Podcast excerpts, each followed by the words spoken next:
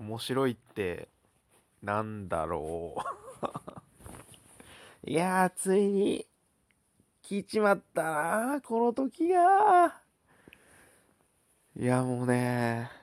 面白いなって思うことありますかね日常生活で。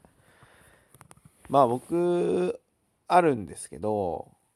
まあさっきもちょっとねほんと笑っちゃう。まあちょっとラジオトークのライブ配信聞いてて。あまあもうかなり笑いましたね。うんびっくりしちゃった。あんな笑えるんだって。面白いよね。まあ、ラジオトークってね、まあ、僕もそうですけど、まあ、結構素人、まあ、その人もまあ一応素人っていうか、まあ、その何、何、声の仕事してるとかではない人なんですけど、なんかそういう人が好き勝手喋ってるだけじゃないですか。で、まあ、基本は一人で喋ってて、で、まあ、ライブ配信はコメントがあるんで、まあ、それを読んだり、ね、コミュニケーション取りながらっていうとこなんですけど、まあ、そのライブ配信はね、コメントも含め、面白かったんですけど、でもすごいですよね。スマホになんか素人が話しかけて、そこに素人がコメントしてるので、めちゃくちゃ面白いっていう。で、まあ、ほどほど面白いは、まあ、あると思うんですよ。まあ、要は友達と喋ってても、まあ、ほどほど面白いはあるけど、でもその不特定多数が、まあ、コメントができて、で、誰かが喋っててっていう、この構図の中で、まあ、ある意味ちょっとした消化しているところありありますよね。ショーね。ショータイムのショーね。うん。それで面白くなるってなんかすげえなって思って。だってさ、芸人さんとかって頑張ってね、まあ、芸を磨いて、なんならネタとかを事前に用意して考えて、まあ、披露するわけじゃないですか。それはまあ面白くて当然って言い方もおかしいけど、まあ、まあかなりね、笑いの面白の質としてやっぱ高くなってくるじゃないですか。で、それがまあ、あのー、人気な人であればどんどん高くなるんでしょうけど、でもまあ今回ライブしてた人も多分別にその笑いの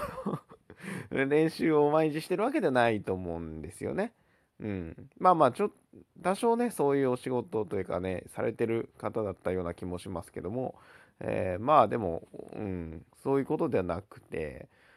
そういうのでなんか起こる笑いとかってなんかすごいなって思いますよね。うん。あれはもうラジオトークじゃないと出会えなかった面白だなって改めて思いましたね。で僕何回か言ってると思うんですけど、まあラジオトーク、えっ、ー、とまあ自分のね BGM も今ついてない状態で、もうなんか咳込んじゃったりするじゃん。まあ今ちょっと寝る前なんですけど、うん。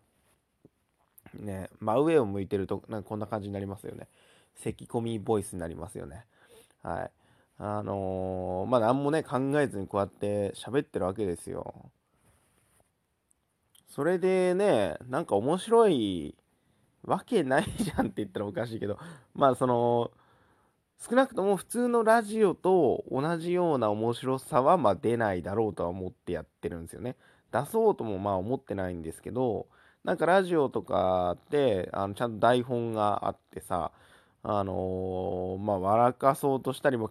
まあいろんなね、あの、エンタメとしてこう、楽しませようとしてくれてるじゃないですか。まあ情報を与えようとか、あるいはちょっと感動的な話してみたり、うんってなってるんですけど、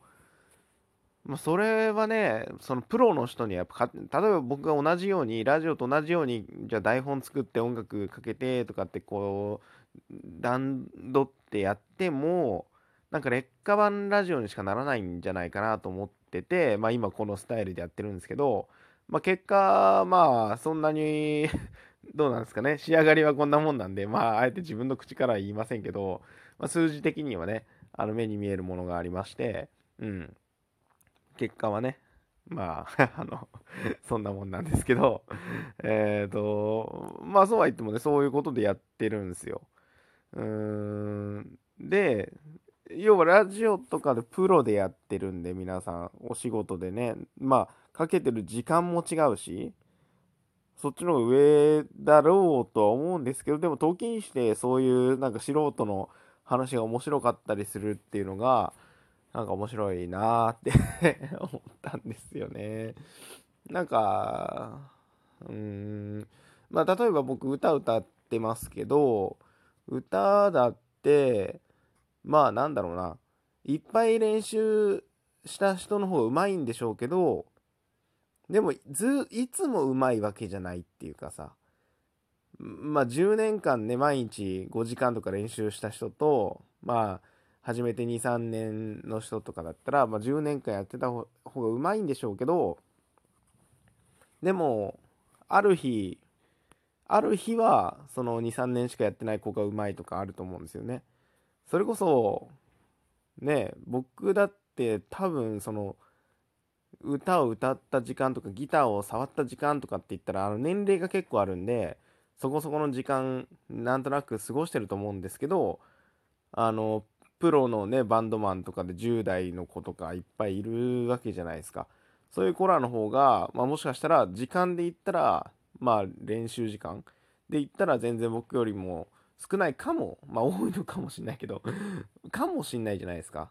でもやっぱその子たちの方が魅力的だったりするんですよねなんかそうそういうことってあるよなってうーん、な、何が言いたいんだろうな。まあその無難なこと、大多数の人が当てはまることっていうものは、まあ指標としてあるんですよね。まあいい大学行った方が人生良くなるよとかお金があった方がいいよとかって傾向はもちろんあるんですけど、